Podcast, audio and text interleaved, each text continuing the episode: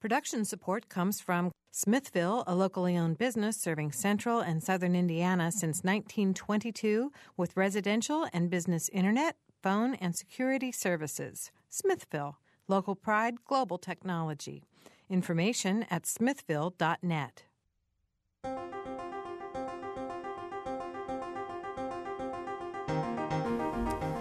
Welcome to Noon Edition. I'm Bob Zaltsberg, editor of the Herald Times, along with Joe Wren today, and we are going to be talking with a couple of people about juvenile justice. Um, Joe's sitting in for Mary Catherine Carmichael, who couldn't be with us. So thanks for being here, Joe. Thank you. Uh, joining us in the studio will be, or are actually, Bill Glick from the Indiana Juvenile Justice Task Force Incorporated and Monroe Circuit Court Judge Steve Galvin, who's back uh, for the second time in about a month. So we're happy to have Steve back today. Nice to be here. You can join us uh, on the program by calling 855-0811 in Bloomington or 877-285-9348 from outside of the Bloomington calling area.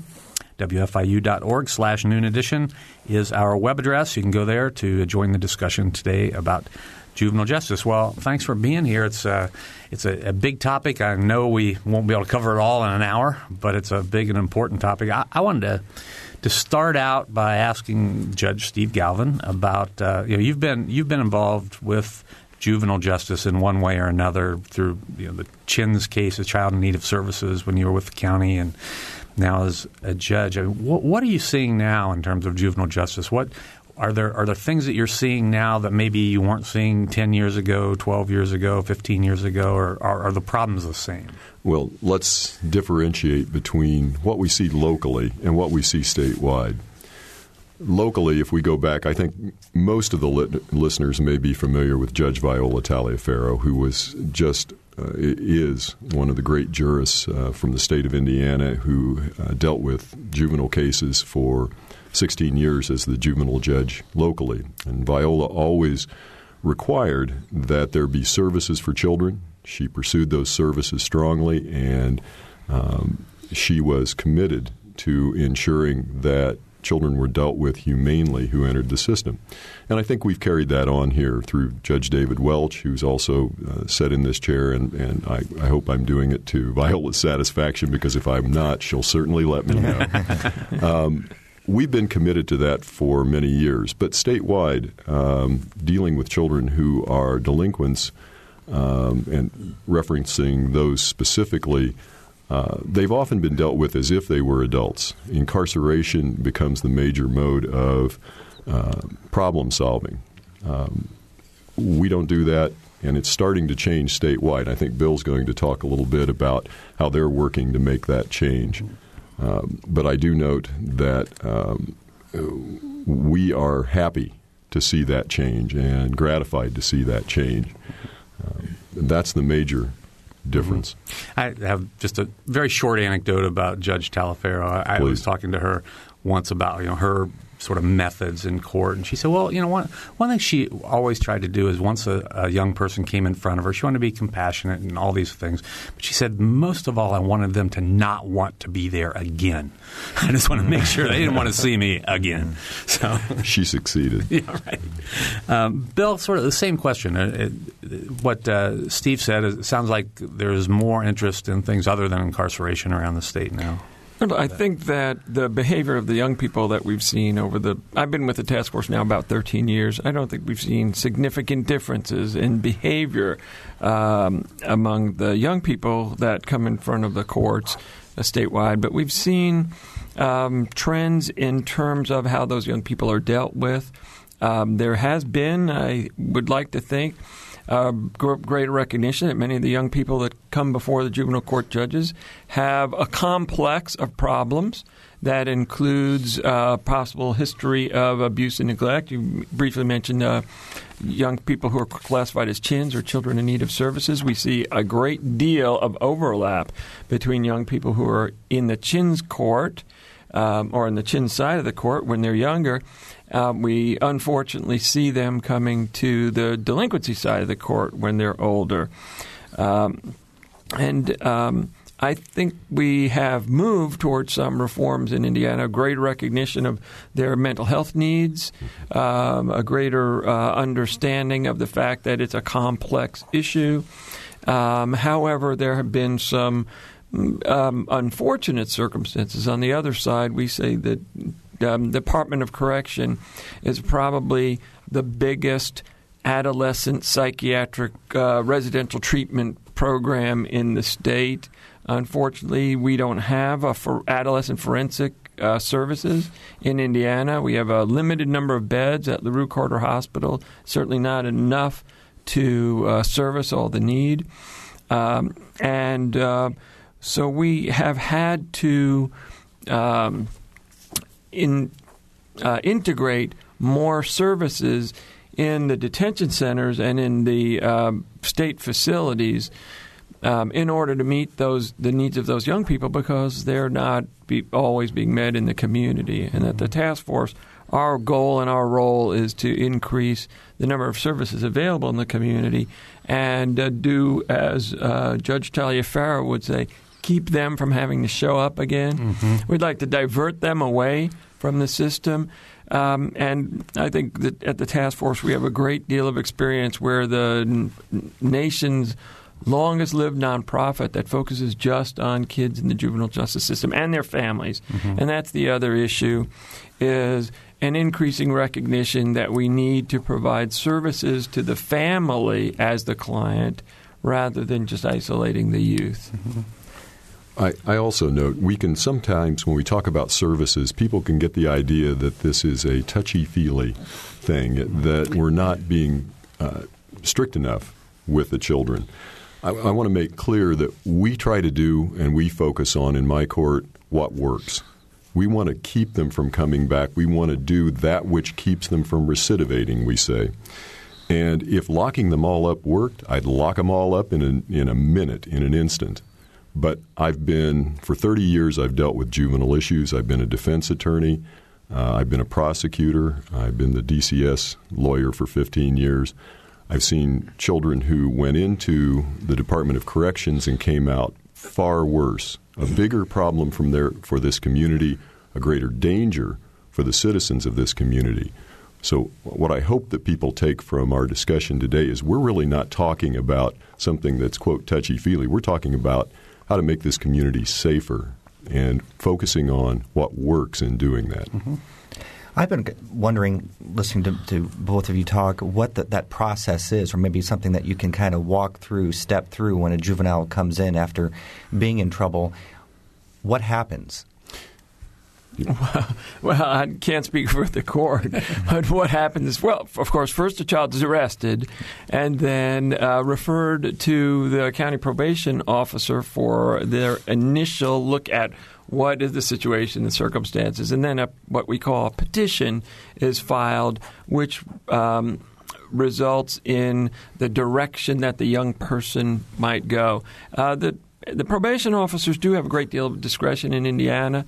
They are the first screen, in a sense. They can elect if this is a first offender who may have committed a very uh, low risk uh, crime delinquent act. By the way, we don't we don't call them crimes with mm-hmm. with young people or crime delinquent acts because we do uh, make that distinction between juvenile and adult. What's it, what's the cutoff? Sixteen? It depends on the. Uh, actually, depends 18, on the crime. Eighteen. It's eighteen okay. in Indiana uh-huh. generally, but um, there are a number of ways that a prosecutor can file a young person. Um, directly into adult court for mm-hmm. a particularly heinous or serious or crime or uh, ask for what's called a waiver petition, which would uh, result in a young person uh, appearing before a judge um, for the purpose of waiving that young person to the adult criminal mm-hmm. court. Okay. So we make those distinctions, and then the ages there mm-hmm. Uh, vary. Goes down to actually for murder in Indiana it would be ten years old. Mm-hmm. Um, but once the young person appears and has the interview with the probation officer, probation officer can, yeah, again, has some wide latitude, can put that young person on informal uh, status, which means you better not get in trouble again if I see you back in my office or I hear of anything's happening. Then we're going to process the petition, or can um, can uh, ultimately refer that to the uh, juvenile court judge for um, the hearing, and then I'll let the Judge Galvin talk about the series of hearings that has to take place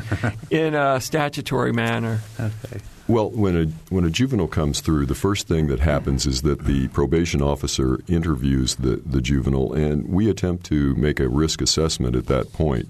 We use a risk assessment tool, and we have for years uh, in this county. Uh, just recently, statewide, uh, through uh, the efforts of the Indiana Supreme Court, among others, uh, there has been instituted a risk assessment tool, and this is just a mechanism for asking some basic questions about each young person and being able to decide what their risk is to the community. Studies show that running low risk individuals through the system makes them far more likely to recidivate rather than simply using informal mechanisms to, for want of a better word, scare them or to advise them uh, that they don't need to be here.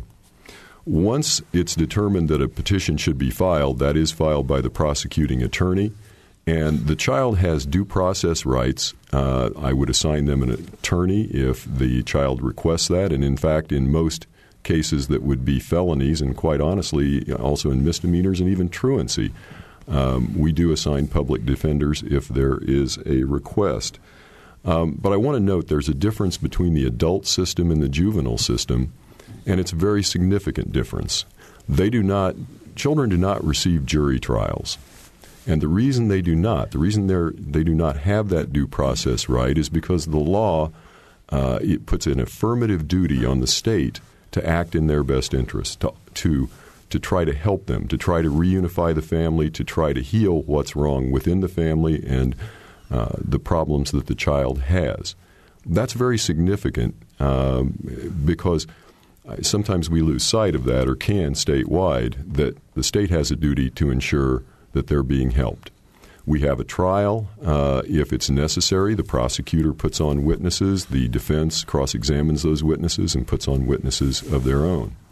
If I determine that a child is a, is a delinquent child, then we have a dispositional hearing. The difference between a criminal disposition, a sentencing, and my dispositional hearings is that I receive a report that outlines what steps we can utilize and what services we can utilize to help the family. Now, I want to note that from time to time we do have individuals who are such a danger to the community or such a danger to themselves that they are placed ultimately after disposition at the Department of Corrections. Those are we per capita send very very few or probably the lowest committing county, but it does happen and that's those are issues of public safety and I believe if you look at our numbers it's about 2 to 3 per year but we try to tailor our services to the needs of the child. Sometimes uh, the needs are severe enough that they need to be placed outside the home in a treatment facility. If we have drug and alcohol issues, we attempt to address those. If we have mental health issues, which is very common, uh, we also attempt to address those. We try to offer independent living skills. Many of these children have been on the street for years, uh, if if not uh, literally, they've been without appropriate parental supervision. So we come up with a plan that works for that child. And do we get it right every time, right off? i am here to tell you, folks, we do not, but we keep trying. That's our job. Another yeah. important distinction is that uh, young people are not eligible for bail or bond. If you're arrested as an adult, typically you can bail or bond out as long as the um, uh, crime is not so serious that you would be denied that opportunity. And uh, that means typically the young person is going home or going to some other uh, non um, state or county placement. Um, I know, know here in your county you've had an ongoing uh, situation where um, it was do we or don't we build a detention center? And ultimately, I think the decision was correct because you just don't have enough kids to support that, excuse me, enough young people who are adjudicated in that manner. Um, but detention is the first uh, option that a judge has to hold a young person um, outside of the community and detention is designed to be short term prior to the adjudication hearing. And so, young people who are detained are detained um, in Indiana for one of several reasons. The judge mentioned uh, two of them. one that they're uh, ultimately an immediate threat to themselves. They're, they may be an immediate threat to the community. They may be. Um, they may ask for shelter.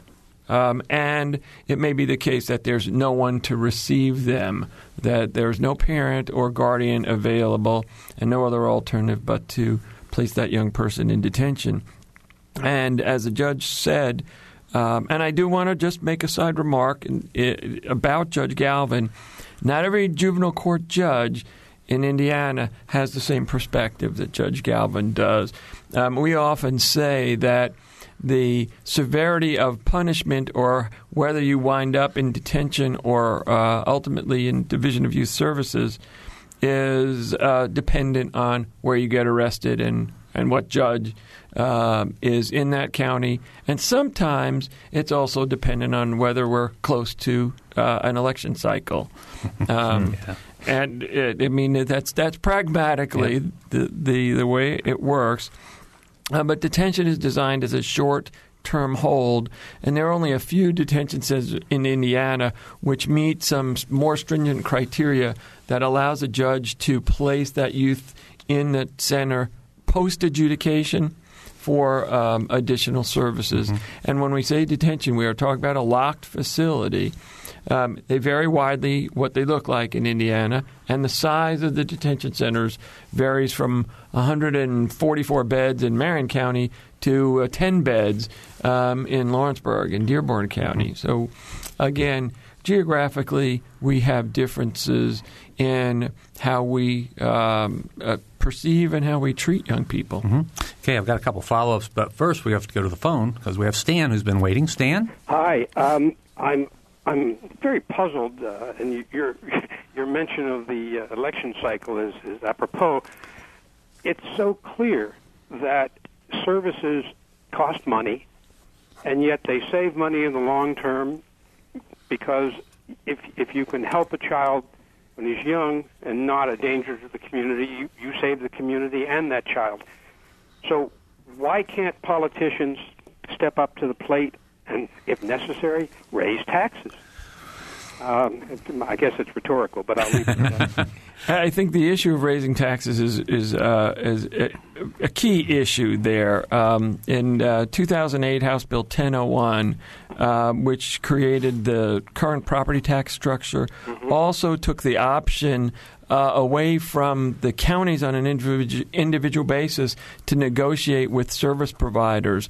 All of that money and all of those contracts were centralized um, within the Department of Child Services um, as an executive uh, department of the government. And um, I, I, I will uh, I will broadcast my bias right here. As a service provider, uh, the task force is providing services to those young people as long as any other agency in the in the state has. Um, it was much more to the benefit of the young people and the counties when we could negotiate on an individual basis, um, because at that point the county was saying, "This is what we need." Um, and we could bring that service to the county or not. Um, and when the Department of Child Services, under House Bill 1001, um, took over that function, they created a number of what they call service standards, um, definitions of what services were allowed to be provided and how much they would be, um, how much they would pay for those.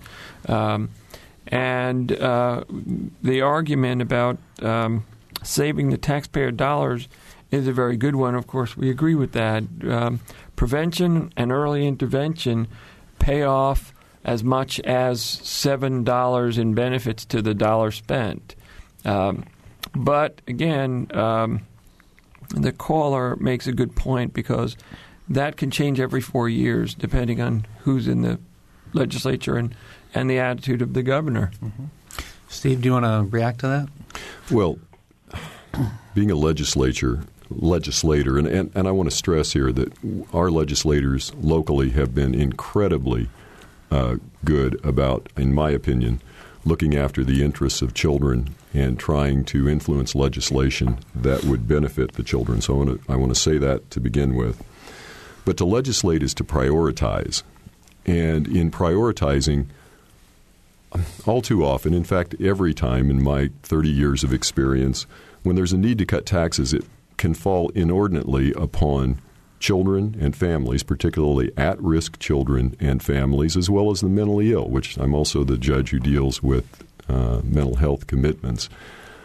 Uh, right now, the Department of Child Services has the unenviable task of attempting to reconcile those competing interests of the child uh, and the budget process. But I have this to say I see these kids every day. These are tough kids. These are smart kids. These are resilient kids. These are capable kids.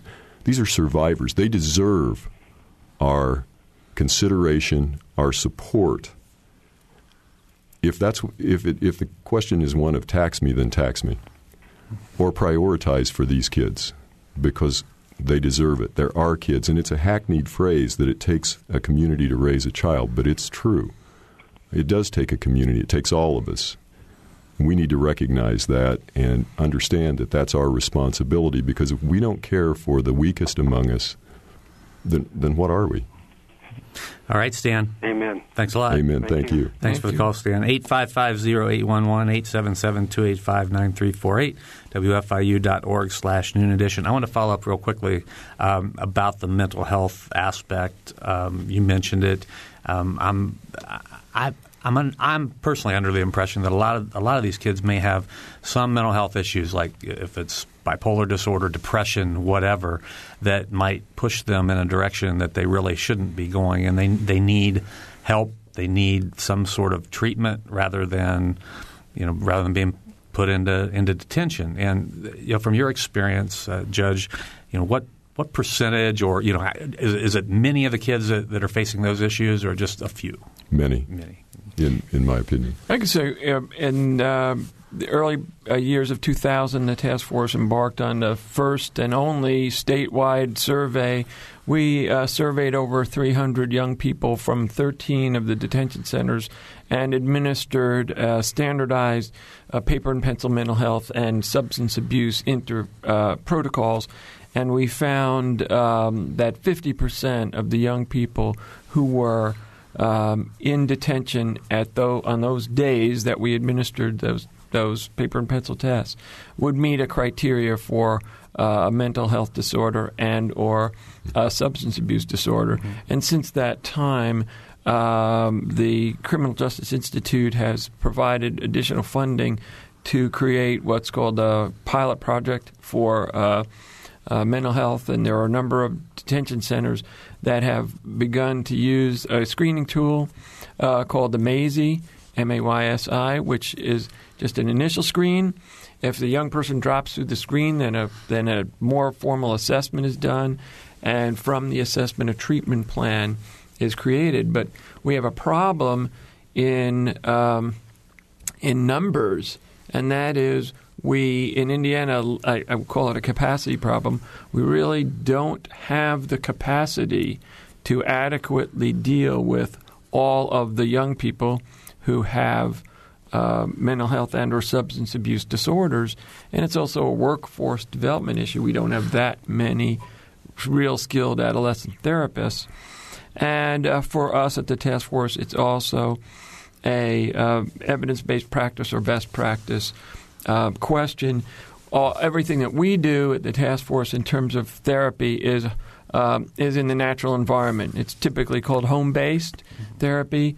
Um, that is that only covers part of it. We might do uh, take advantage of therapeutic opportunities in the youth's home, at the workplace, at school, wherever that young person is.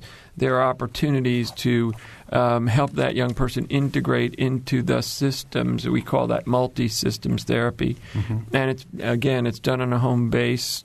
Um, and having been a therapist in a community mental health setting, uh, I, I, uh, we don't have time to go into how that works, but let me just say the dropout rate, no show rate is extremely high. But when we have a, a court order to provide uh, those services, those home based services, it's hard for them not to show up because we know where they are, Right. and uh, and uh, our treatment plans are developed.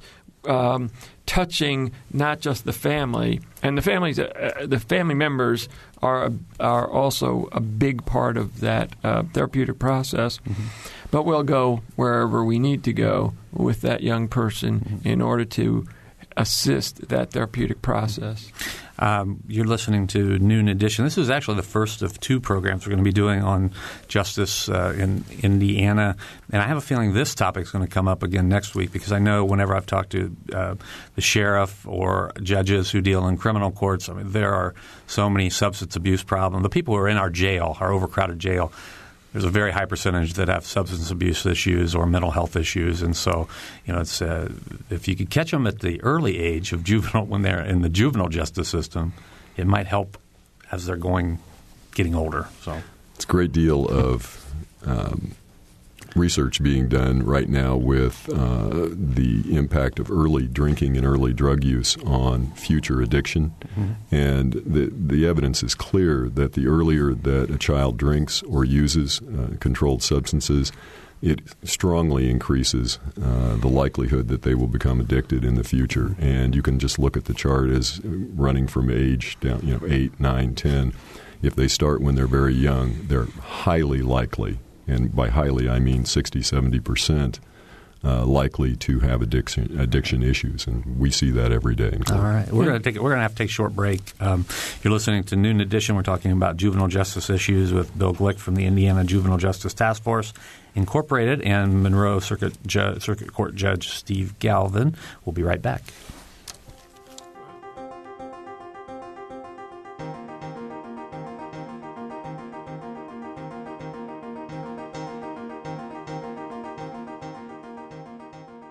This is Noon Edition on WFIU. Production support comes from Smithville. Information at smithville.net. You can take WFIU programs with you by downloading our podcast directly to your computer, iPod, or portable player. Programs like Noon Edition, Ask the Mayor, and Harmonia, or short features like Kinsey Confidential, the Ether Game musical mini quiz, as well as play and opera reviews, are all available on demand. Find out more at WFIU.org. And have you heard WFIU's news features? On Fridays, the WFIU news team brings you expanded and in-depth reports on topics affecting South Central Indiana. Listen at 11:33 a.m., 11:55 a.m., and 5:45 p.m. to catch that day's feature. They're also archived on our website, wfiu.org.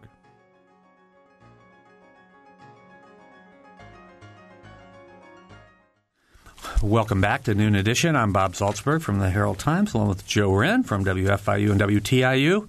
Uh, today, our topic is juvenile justice, and we have in the studio with us Bill Glick from the Indiana Juvenile Justice Task Force Incorporated, and also Monroe County Circuit Monroe Circuit Judge Steve Galvin.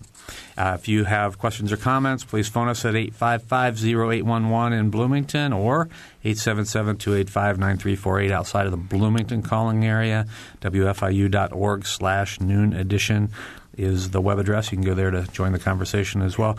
Bill wanted to say something about uh, about the drugs and alcohol effect on kids. Yeah, just one uh, I think final point is that.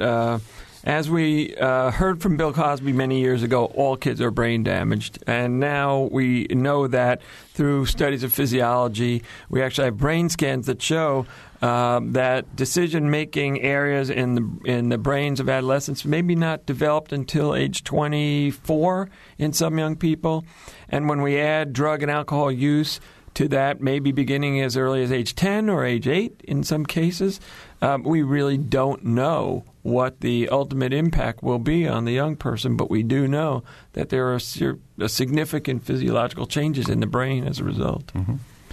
I was curious about the uh, juvenile detention facilities. Is that true? There are, there are six in the state. No, I, I, really I need to do a little 101, yeah. juvenile justice 101. What you're referring to was probably the juvenile correctional facilities. Correctional facilities. So maybe that's are, my question: is what's the difference between a correctional facility? Well, excellent question. The correctional facilities through the Department of Corrections are post adjudication. Those are children who are being, for want of a better term that people understand, sentenced to the Department of Corrections, okay. and so they're being uh, placed in these facilities after the courts determined that this is the service they need. I'm highly question that in most cases that is the service they need, um, but that the difference is between that and secure detention is that secure detention is pre-adjudication. when a police officer arrests a young person for drunk driving, they will, in Monroe County, and it's somewhat um, uh, difficult for the police officers because they take them into custody and they have to be transported to Vincennes, to a secure detention facility, and um, they have to wait about two hours. That child, though, would go to that secure detention facility and would be held there, and I have to have a hearing within 48 hours to determine should they remain there. So the difference is secure detention is pre adjudication. I do want to note that in this county, at any given time, we only average about six children in secure detention. Uh, we try to keep the uh, stay limited because studies show the longer you put a first timer in secure detention, the more likely they are to recidivate. So we try to make the we try to make the stay short. We try to move them on whether we can return them home, uh, placing them on GPS home monitoring or other other mechanism uh, to monitor their behavior. We do that. We move them right along. Um, for a county of our size, we detain uh, probably a third compared to other counties.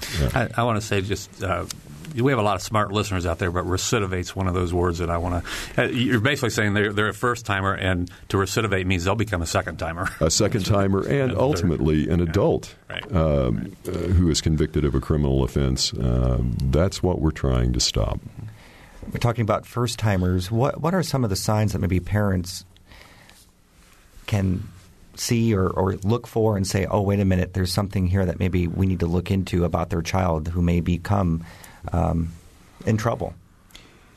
Uh, parents are sometimes the last to um, understand what those signs are, and, and, we do want them to become aware. But you know, there's a big factor of denial with a lot of parents, right? And sometimes there's a factor of uh, neglect or abandonment on the part of some parents. Not all, but uh, but of course, there are uh, changes in uh, friends. Um, the young person um, no longer wants a parent to know who their uh, friends are. There are um, there are uh, behaviors in school might result in de- in school detention, uh, suspension, or threats of expulsion. Certainly, those are the indications that behavior may be getting more serious.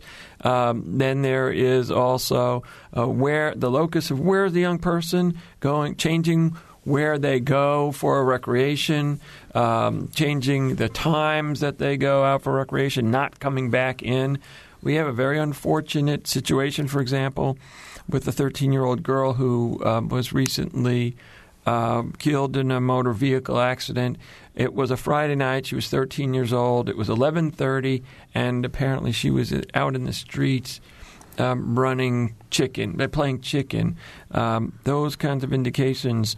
The, the, young people not not being home, uh, not obeying curfew, and then there are the in family or within the system's behaviors that may be indicators. Um, and I think one of the ones we always point to is is um, how young people deal with authority. All right. Well put.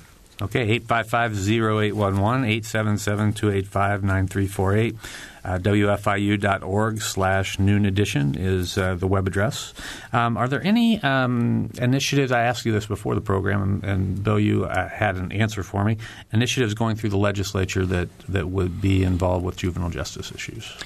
Well, as you uh, think most of the listeners know, a lot of bills have been stalled or will not move this session. But one of the uh, pieces of legislation that we were uh, discussing before is House Bill 1316, which does two things. First, it creates the Juvenile Transition Services Fund, which uh, provides funding specific for the Department of Correction Division of Youth Services, as as as we um, as it has been formed now, um, allowing DYS to or enabling DYS to provide funding um, dedicated to reentry services or what we, we call reentry or aftercare services. And uh, it creates that fund and also um, allows the judge to uh, levy a, um, a, a, fee uh, to the parents of that young person um, not paying for every day that they'd be in, in detained or incarcerated, but um, but contributing to the Juvenile Transition Services Fund no more than they would have to contribute if there was a child support order, and the paperwork would be the same as it would be when the judge was reviewing a child support order. Let me ask you one about one element of this because uh, you know, the judge has talked about it, you've talked about it. This idea that once a kid, uh, a, a, child, uh, is in the system, that there's I, I'm generalizing, but I'd say there's all, all likelihood that that could make them worse the reentry portion of this, and what kinds of program reentry programs would be useful? Well, I, would like to um, to really focus on the reentry programs uh, because the task force happens to be recognized as probably a premier reentry agency um, in the country. We're currently uh, um, the recipients of two grants from the federal government uh, through the Second Chance Act. One of which is uh, we're a prime contractor with the Division of Youth Services, and that provides both mentoring services and home based therapy services as young people are coming back into their communities. The other second chance uh, is the, and that's known as the Second Chance Demonstration Project. The other is Second Chance Mentoring for Juveniles, and that comes under our AIM program, which is Aftercare for the Incarcerated Through Mentoring, a program that's been uh, with us at the task force for four years since it, we brought it over from IUPUI, where it originated. And um, we just several months ago finished a three year federal grant um, combining um, it, the AIM services and our therapy services. And uh, the focus of that was um, evaluating that program to, to formalize it as what's called an evidence based practice which means that there is hard data to support the fact that when you combine those two programs um, in a particular manner, then it will result in a, a, a significant reduction in, in, recidivism, meaning young people don't go back into the system if you provide the right kind of mentoring and home based services. Mm-hmm.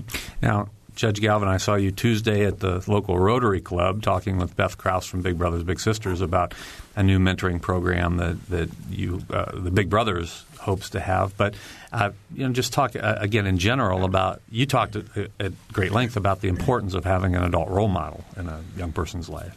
What we found, uh, well, let me say this: um, in all the years I've done this, I've learned that one thing very affirmatively: the state is a poor substitute for having a role model, an adult role model who is there on a regular basis for a young person. Um, we, in order to address that, uh, the court system and Big Brothers Big Sisters are partnering. Excuse me, partnering together. Uh, Big Brothers Big Sisters received a grant uh, in order to uh, train Big Brothers and Big Sisters for some of the kids who we have who are going through as uh, the court system as delinquents these young people desperately need a role model. And uh, listeners out there, I would strongly urge you to consider being a big, big brother, big sister with this in mind.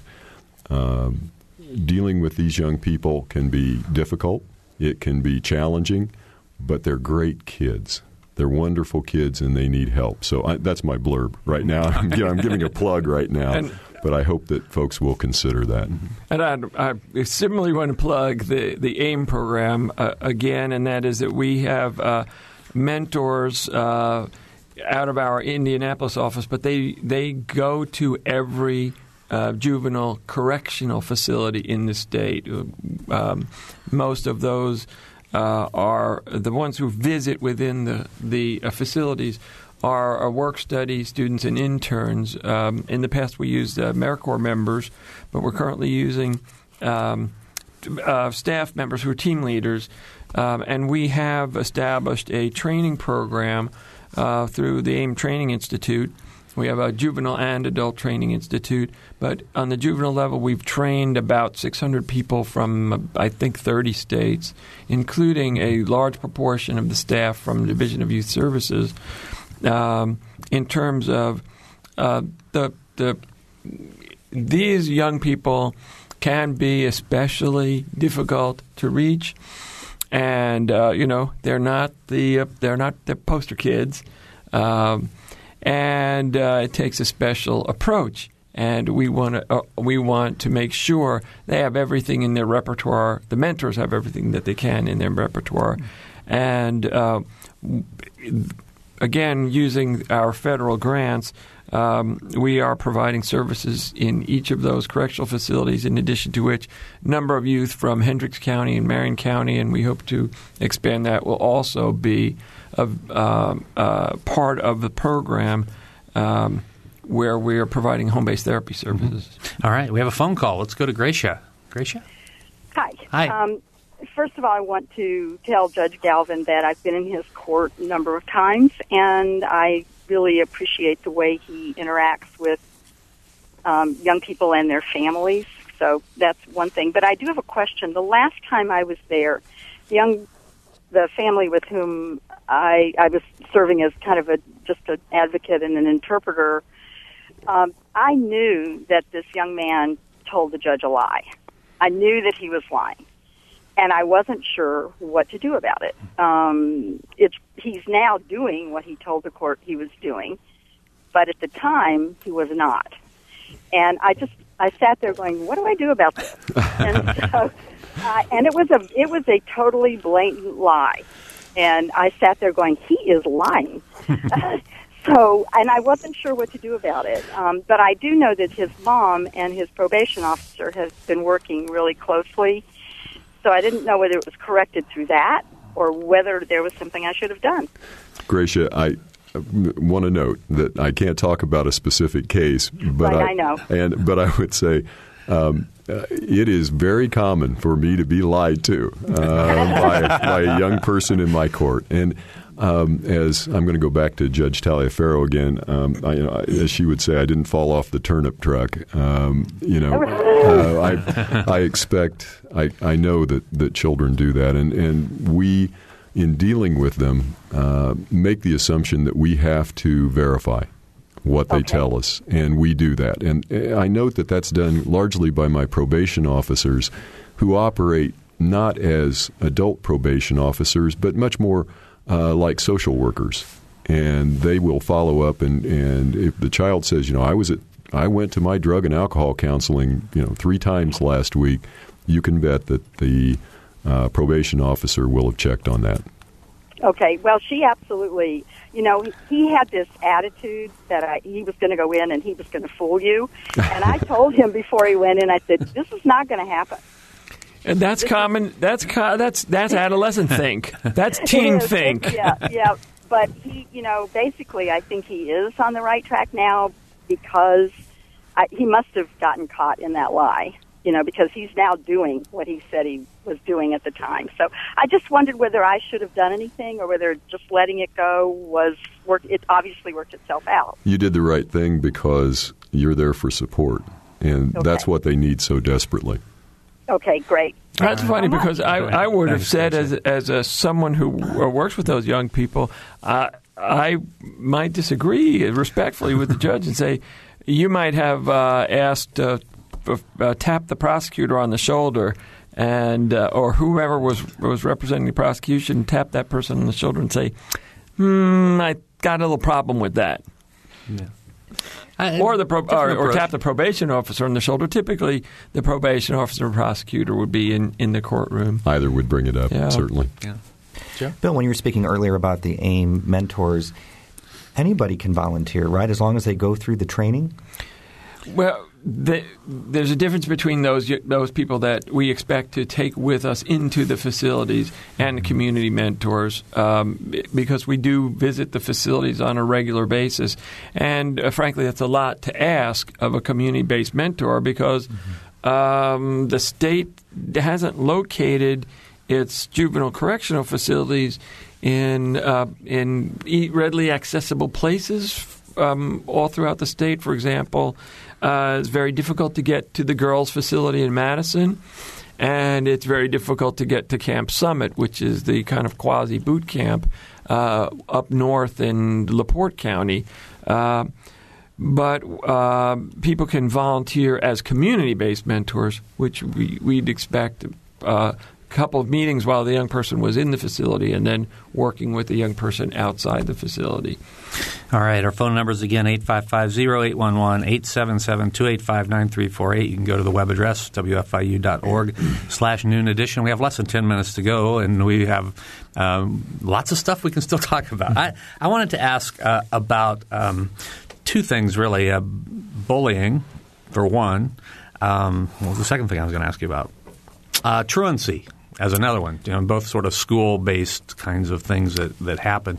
You know, how how significant are those problems, and how much do they lead to you know people showing up in the delinquency corridor in the system? Uh, first, a note about bullying. You did ask about what was going on in the legislature. Unfortunately, the bullying uh, prevention legislation that was uh, introduced by uh, Senator Tom Wyss um, and uh, worked on by probably a dozen community-based um, uh, agencies from throughout the state. Unfortunately, that um, did not pass uh, this this go around.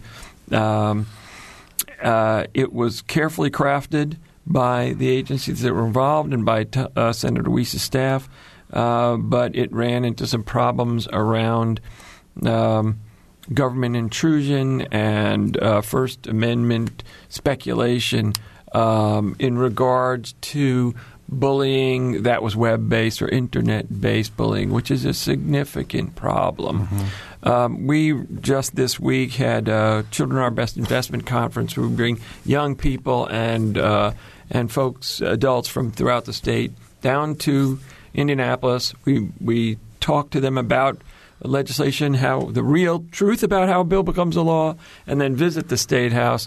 And of course, bullying was an issue that uh, the young people uh, had on their agenda, and um, they're uh, quite concerned. Young people that we talked to across the state quite concerned about uh, bullying, both within the school, um, what happens to the victims, what happens to the perpetrators, and internet-based bullying, um, which is something that most adults don't really have give enough credibility to these days. It's very a very serious mm-hmm. issue. Judge, is this something that shows up in your court?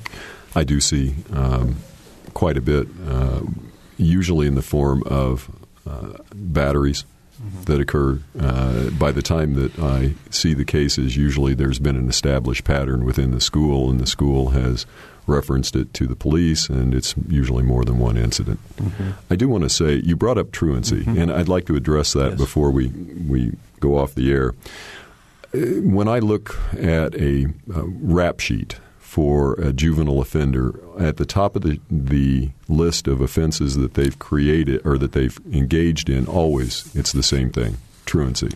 That's that is. Um, to me, the greatest predictor of future delinquent behavior and something that I think parents should watch out for. I know the school is attuned to it. Three years ago, we began a truancy court to address middle school uh, truancy, and the goal was to uh, try to reduce recidivism uh, by treating this in some sense like the drug court. And I think many of the listeners are familiar with the drug court.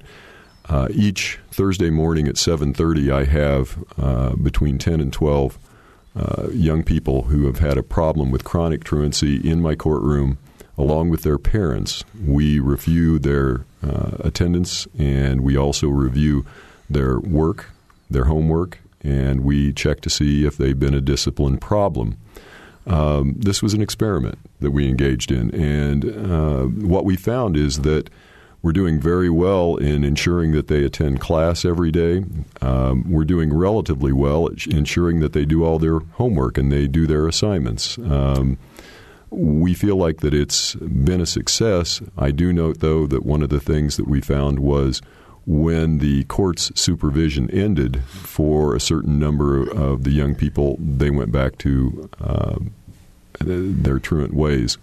Um, what we also found uh, was a great many mental health problems that we had not expected and it gives us an opportunity to address those mental health problems. So, this truancy court's been an eye opener, uh, and I, I would hope that folks in the community uh, support efforts to reduce truancy because for the children I see, it is crucial in trying to ensure that they don't end up in the Monroe County Jail when they're adults and that they have a future.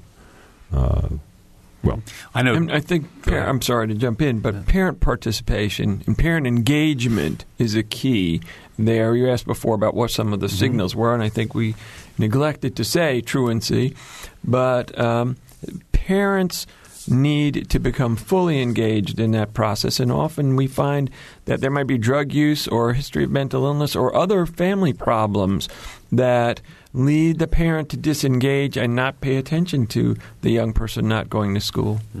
Yeah, I was just going to mention I, truancy court's on our list of stories to do for the uh, Herald Times. Oh, so we'll be excellent. All Thank right. you. Um, in one minute, Bill, could you sort of give me uh, a very quick view? I, I mentioned the word gangs before we went on the air, and, and you said there's some new language being used. But in like one minute or less, can you sort of tell me where, what's going on with that? Yeah, Bob, I think gangs have evolved as a lot of other social groups have. Um, we we tend to want called the uh, what used to be called gang security threat groups because there are so many different classifications or sub classifications. What we used to call gangs, and one of the things we found is that there are more and more splinter groups that we've uh, picked up the cli- the uh, the language from the young people themselves. We call them cliques. For example, in Marion County, we've just looked at a gang survey or a security threat group survey, which indicates there are over 300 cliques Wow. within Marion County, Indianapolis. All right, we're uh, we do have one quick message. Since I no longer drive, I could only volunteer to mentor children in community-based mentoring. How would I do that? Is there, there a way to mentor children if someone doesn't have a vehicle? Judge? I would strongly urge you to speak to big brothers, big sisters, because it may well be that they have a child who is uh, near to you, that they have uh, that they can make uh, arrangements. Because uh, I think your interest is the number one thing that's most important. That's right. great. And we are out of time. It was Oh. great. I, it went very fast today. I want to thank uh, Bill Glick from the Indiana Juvenile Justice Task Force and Monroe County Circuit Judge Steve Galvin for um, Joe Wren sitting in for Mary Catherine today, producer Dan Goldblatt, and engineer Mike Pashkash. I'm Bob Zaltsberg. Thanks for listening.